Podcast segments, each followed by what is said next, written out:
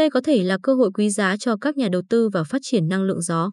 Tại các cuộc gặp gỡ song phương bên lề hội nghị lần thứ 26 các bên tham gia Công ước khung của Liên Hiệp Quốc về biến đổi khí hậu COP26, Thủ tướng Phạm Minh Chính đã đưa ra cam kết để giảm phát thải dòng về không vào năm 2050, kêu gọi công lý.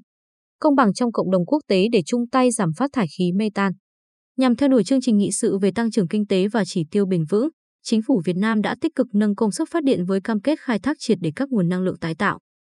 Đây là nỗ lực không hề nhỏ đối với quốc gia sử dụng than đá làm nguồn năng lượng phát điện chủ yếu và cơ bản đã khai thác hết nguồn thủy điện, trong khi nhu cầu năng lượng vẫn đang tăng gần 10% mỗi năm. Hiện Việt Nam đã tiến bộ đáng kể trong việc tăng công suất sản xuất năng lượng tái tạo. Mặc dù vậy, than đá vẫn chiếm tỷ trọng chủ đạo trong cơ cấu năng lượng với hơn 50% công suất được bổ sung kể từ năm 2018. Và bất chấp nhiều nỗ lực, chất lượng không khí vẫn còn kém. Đầu năm nay, Bộ Công Thương đã công bố dự thảo quy hoạch phát triển điện lực quốc gia giai đoạn 2021-2030, tầm nhìn đến năm 2045, quy hoạch điện VII. Quy hoạch đặt ra các mục tiêu cao hơn về công suất năng lượng tái tạo với mức trần 18,6 GW năng lượng mặt trời và 18 GW năng lượng gió vào năm 2030 cũng như tỷ trọng năng lượng tái tạo trong tổng công suất năng lượng cả nước.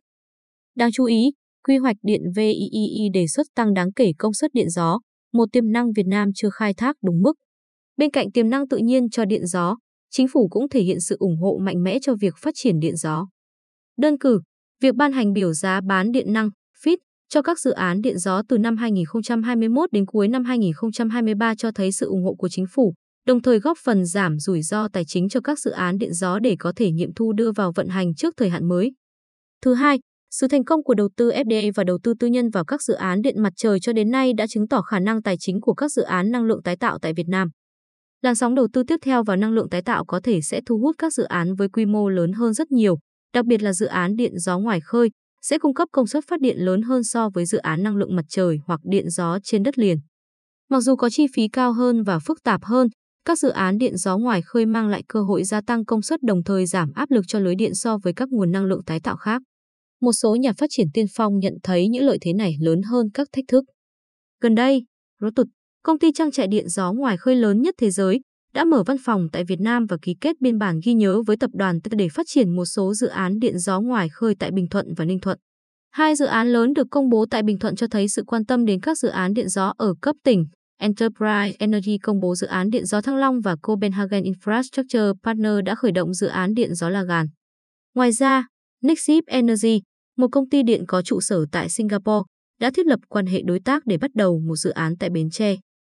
Với những đặc điểm như dự án đòi hỏi quy mô lớn, không phát thải, có tiềm năng thu hút nhà đầu tư FDI và tương đối đơn giản để hòa lưới điện, các dự án điện gió phù hợp một cách tự nhiên với quy hoạch điện khu vực. Các nhà đầu tư và nhà phát triển khi tiếp cận các dự án điện gió tại Việt Nam nên cân nhắc một số bước đi ban đầu. Trước tiên, cũng giống như những dự án hạ tầng ở thị trường mới nổi, các doanh nghiệp quốc tế sẽ phải nhìn nhận hồ sơ rủi ro theo cách khác với các dự án tại sân nhà. Điều này có nghĩa là chi phí sử dụng vốn bình quân, (Vfacc) cao hơn, đòi hỏi phải có tỷ suất hoàn vốn nội bộ cao hơn để có lợi nhuận. Để doanh nghiệp hiện thực hóa lợi nhuận mong muốn, cần rút ngắn thời gian nghiệm thu đưa vào vận hành bằng việc áp dụng các thông lệ tốt nhất về triển khai dự án vốn, như lập kế hoạch xây dựng và vận hành tích hợp ngay từ đầu dự án. Thứ hai, các nhà đầu tư và nhà phát triển nước ngoài chưa có kinh nghiệm tại Việt Nam sẽ phải thiết lập quan hệ đối tác đáng tin cậy với các doanh nghiệp trong nước có kinh nghiệm phù hợp. Đối tác địa phương có thể mang lại kiến thức chuyên môn có giá trị, bao gồm hiểu biết về thị trường năng lượng Việt Nam, dự báo vốn và môi trường pháp lý. Thứ ba, các nhà phát triển có thể sẽ cần hợp tác với các cơ quan cấp tỉnh, gồm cơ quan xúc tiến đầu tư tỉnh và Sở Kế hoạch và Đầu tư.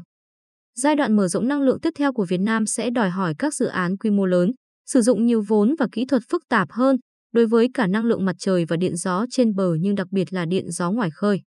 Một số doanh nghiệp đi trước đón đầu đã có các dự án đang triển khai, song vẫn còn dư địa cho các đơn vị khác tham gia nghiên cứu thị trường điện, tạo dựng quan hệ đối tác với địa phương để kịp thời khai thác giá trị trước khi cửa sổ cơ hội đóng lại.